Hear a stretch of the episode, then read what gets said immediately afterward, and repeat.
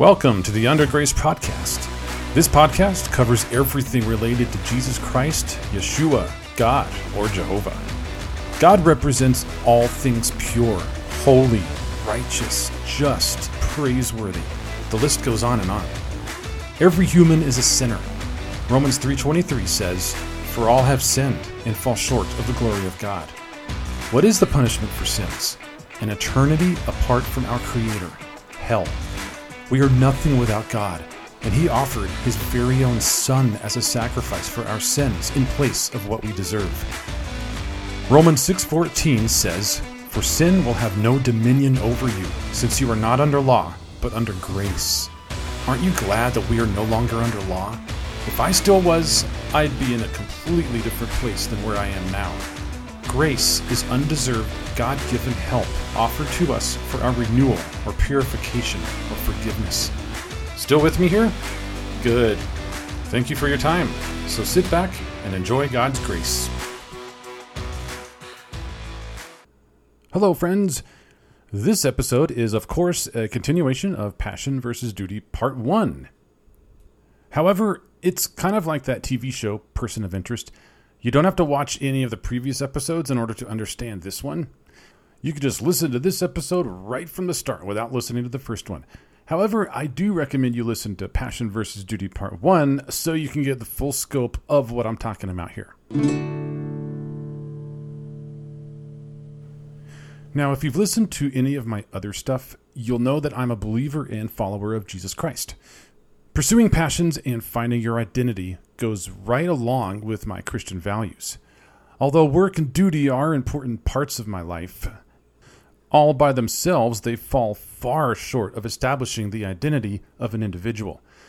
There are many other aspects and passions to being a person, things like personal growth and development, family, citizenship, friendships, and faith.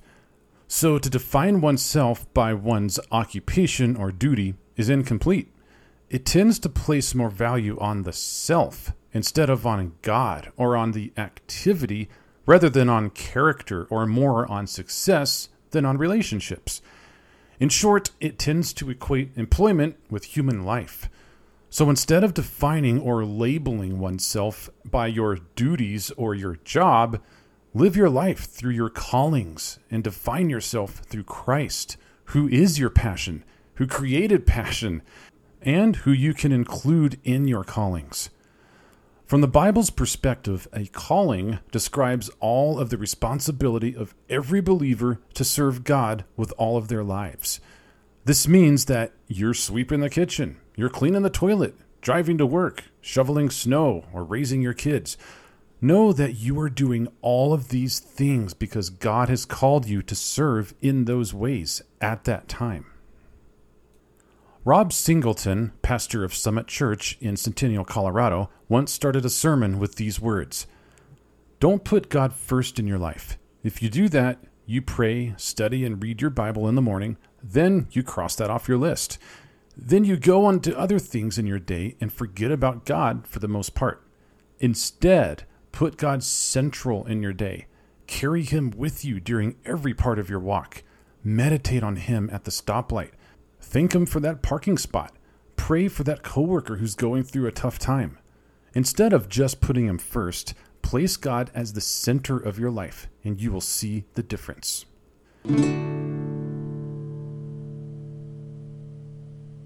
And now, a word from our sponsor. We all depend on our cell phones, laptops, tablets, computers, and other devices. They are the lifeblood of a business. They store priceless information. They help us with school assignments. They keep us in touch with friends and loved ones. They keep us on time to appointments or remind us of important dates. One of the most frustrating and sometimes devastating things is when one of your devices doesn't function as well anymore or even completely stops working. This is where Integrity Device Repair comes to the rescue.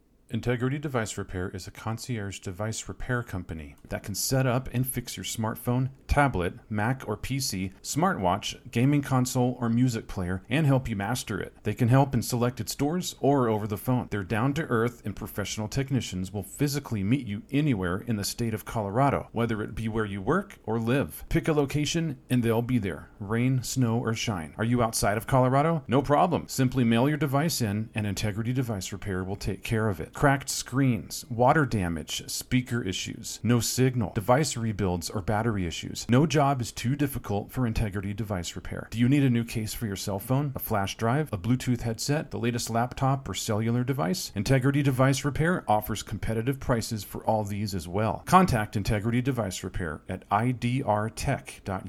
That's idrtech.us. They have the highest ratings on Google and many satisfied customer testimonial. As a promotional opportunity exclusively for listeners of this podcast, enter the word UNDRGRCE in all caps into the message section under customer support and receive a 10% discount on your purchase. Try Integrity Device Repair, and they will live up to their honest reputation with their fair pricing and flexible schedule. Integrity Device Repair. They can fix it almost as fast as you can break it.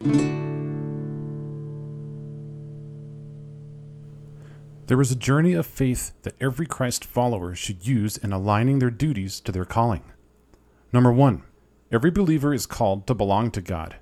This is found in Ephesians 4, verse 4. There is one body and one spirit, just as you were called in one hope of your calling. Number two, all believers are also called to gratefully accept the work of Christ. 2 Timothy 1, verse 9 says, Who has saved us and called us with a holy calling? not according to our works, but according to his own purpose and grace, which was given to us in Christ Jesus before time began.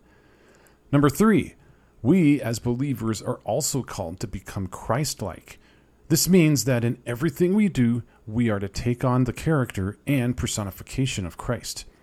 1 Peter 1:15 says, "But as he who called you is holy, you also be holy in all your conduct." 1 Peter 3, verse 9 says, Not returning evil for evil or reveling for reveling, but on the contrary, blessing, knowing that you were called to this, that you may inherit a blessing.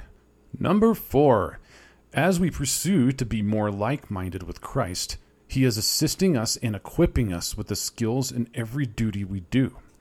2 Peter 1 5 through 10 says, But also for this very reason, giving all diligence, add to your faith virtue, to virtue knowledge, to knowledge self control, to self control perseverance, to perseverance godliness, to godliness brotherly kindness, and to brotherly kindness love. For if these things are yours and abound, you will be neither barren nor unfruitful in the knowledge of our Lord Jesus Christ. For he who lacks these things is short sighted, even to blindness, and has forgotten that he was cleansed from his old sins. Therefore, brethren, be even more diligent to make your call and election sure, for if you do these things, you will never stumble. Number five, every believer is united to serve God and other people. Jesus has drawn us to Him to personify our faith that is desirable to Him. We should also proclaim God's work in all that we say or do. Ephesians 4 1 through 3 says, I therefore, the prisoner of the Lord, beseech you to walk worthy of the calling with which you were called, with all lowliness and gentleness, with long suffering, bearing with one another in love, endeavoring to keep the unity of the Spirit in the bond of peace. 1 Peter 2 9 through 10 says, But you were also a chosen generation, a royal priesthood, a holy nation, his own special people that you may proclaim the praises of him who called you out of the darkness into his marvelous light, who once were not a people, but are now the people of God, who have not obtained mercy, but now have obtained mercy. Number six, all believers are called to be citizens of a new heaven and new earth. Living a life for God ultimately guides Christians to the end of being glorified, established to belong to Christ in heaven, finally blameless and holy. On that final day, we will proclaim the unification of Christ in every faithful Christian. Our loyalty to the Lord on earth validates our eternal call in heaven. Matthew 5:19 says, "Whoever therefore breaks one of the least of these commandments and teaches men so shall be called least in the kingdom of heaven, but whoever does and teaches them, he shall be called great in the kingdom of heaven."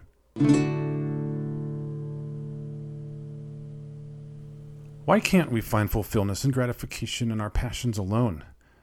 You were created to mirror God's splendor, and if you're looking for your identity in your own passions and duties apart from Christ, you are focusing inward on yourself.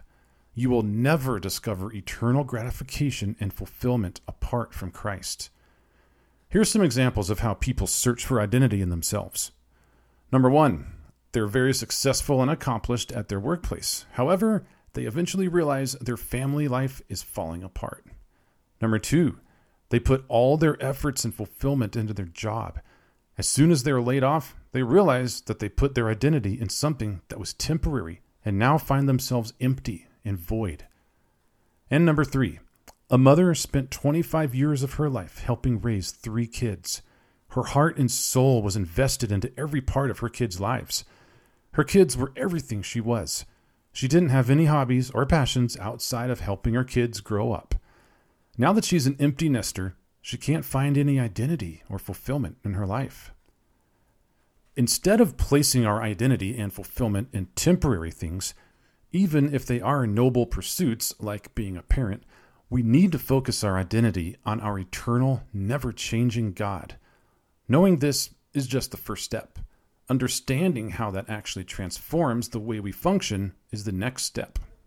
Here are four ways of how understanding our true identity through Christ can considerably change the way we live our lives. Number one, we no longer chase after the desires of our flesh, but instead seek to bring God glory in all areas of our lives. 1 John 2 15 through 17 says, Do not love the world or the things in the world. If anyone loves the world, the love of the Father is not in him. For all that is in the world, the lust of the flesh, the lust of the eyes, and the pride of life, is not of the Father, but is of the world. And the world is passing away, and the lust of it. But he who does the will of God abides forever. If we search for our identity in ourselves or in temporary things, we are misguided. However, when we change our focus and instead shift our identity on Christ, we'll not only be defeated by our shortcomings and flaws, boast in pride in our own accomplishments, or abandon hope in mistakes or hardships. Instead of losing ourselves in the allure of the common temporary passions, we should instead look to Christ, who offers us a secure, balanced, and everlasting desire in his plan for us. Number two, we have no apprehension about our destiny. Romans 8 14 through 15 says, For as many as are led by the Spirit of God, these are sons of God. For you did not receive the spirit of bondage again to fear, but you received the spirit of adoption, by whom we cry out, Abba, Father. If we live in sync and harmony with God, even as difficult as it is to fathom, we have nothing to be afraid of in this life. Our places are safe in eternity as adopted sons and daughters in God's kingdom. We shouldn't dread our failures, such as financial collapse, losing our job, getting diseases, or being humiliated because of our faith. Of course, these hopes don't come easy. They aren't pain free. However, you can walk in certainty that the Lord has absolute authority over every worry of our lives and will prepare us for everything He puts in our paths. He owns the cattle on a thousand hills. Psalm 50, 7 through 15. He knows the numbers of hairs on your head. Luke 12, 7. The Lord has already gone before you. Deuteronomy 31, 8. He even knows when a bird falls and dies. Matthew 10, 29. Don't worry about it, but trust in God's provisions. We have been purchased from death by Jesus' death. We can declare our identity through the sacredness of Christ. We can be assured that He will equip us with the tools to overcome our apprehension. Our identity in Christ gives us a firm foundation to stand on instead of our temporary passions. The third way to understand our identity in Christ there is no need to compare ourselves with the accomplishments of others. It's easy to do, and we do it all the time. When we pursue to delight in Christ, our identity is unseen and his identity is lifted up instead. Romans 14, 5 through 8 from the Amplified Bible says, One person regards one day as better or more important than another, while another regards every day the same as any other. Let everyone be fully convinced, assured, and satisfied in his own mind. He who observes the day observes it for the Lord. He who eats, eats for the Lord, since he gives thanks to God while he who abstains abstains for the Lord and gives thanks to God. None of us lives for himself, for his own benefit, but for the Lord. And none of us dies for himself, but for the Lord. If we live, we live for the Lord. And if we die, we die for the Lord. So then, whether we live or die, we are the Lord's. Measuring ourselves with others or relying on the opinion of others can wear you down. This can also develop into self doubt concerning personal decisions because of our ingrained nature to please man instead of God. One needs to be careful not to dictate their own beliefs and opinions onto others as if they're better or more Christian than they are. We need to instead rely on Christ for knowledge and insight into the subject of individual principles. We need to be objective to listen and discern other people's opinions while setting judgment aside and then continuing in assurance to honor and have faith in Christ. Ultimately, the honor of our callings, passions, and identities belongs to Christ. After all, He was the one who bestowed us with these gifts that we call talents. One should not become enclosed in a canopy of self seeking, egotistical glory, which is the polar opposite of what God desires.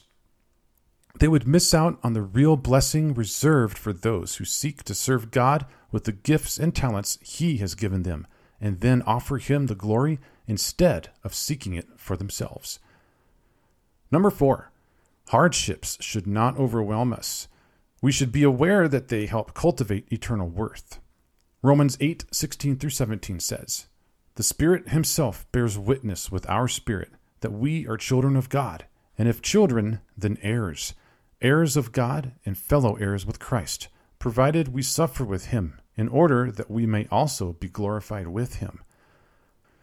If you identify with Christ, you will eventually identify with Him in His misery. When Jesus temporarily suffered and was crucified, His sacrifice was not wasted. In the same way, all of our hardships and trials on earth won't be either. Sin and death were overthrown and defeated through Christ's sacrifice. As a result, when we identify with Him, He uses suffering to defeat our sin, to cause us to manifest more of His character.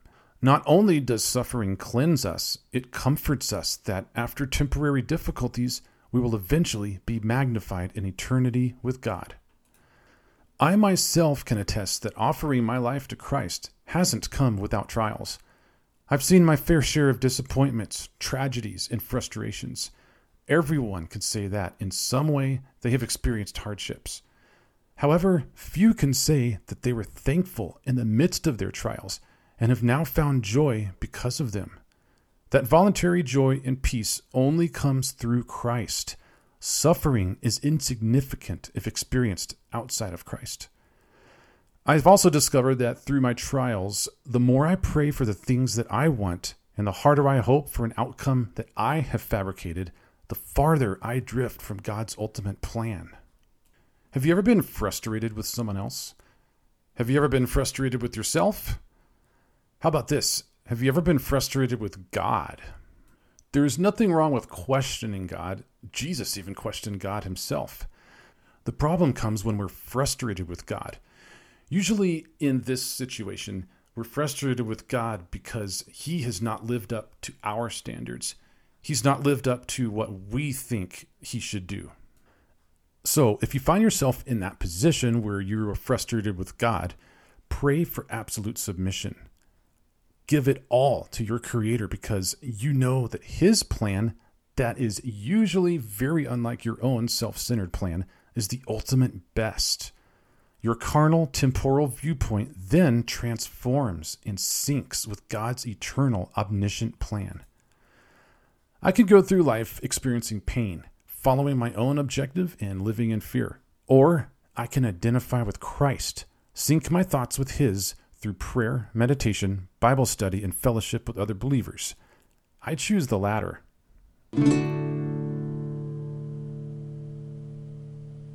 In conclusion, Christ needs to be a huge part of your duties and passions.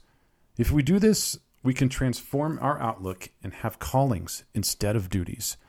We can also enjoy our passions to a greater extent if we realize that God created the mountains you see during your hike.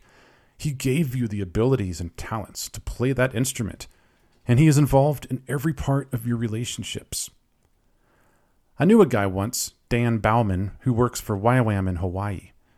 I'll close this with a quote from him Jesus found all of his identity in being the Son of God, no matter what it looked like day to day. Some days he got the praise of the masses, and some days we know nothing about and have no idea if anyone noticed what he did. Jesus was always content because his identity was found in his Father's love for him. He invites us to live the same way. It is so important for us to take time with God to work through our identity issues, filtering through the noise in our lives that so easily distracts us from asking the hard questions. We need to run back to Jesus again and again, asking Him to speak to us and clarify who we are in His eyes. We need to find ways to regularly refocus our hearts on what is essential. I have a close friend who prays the same simple prayer every day Lord Jesus, I belong to you. Nothing matters more than that.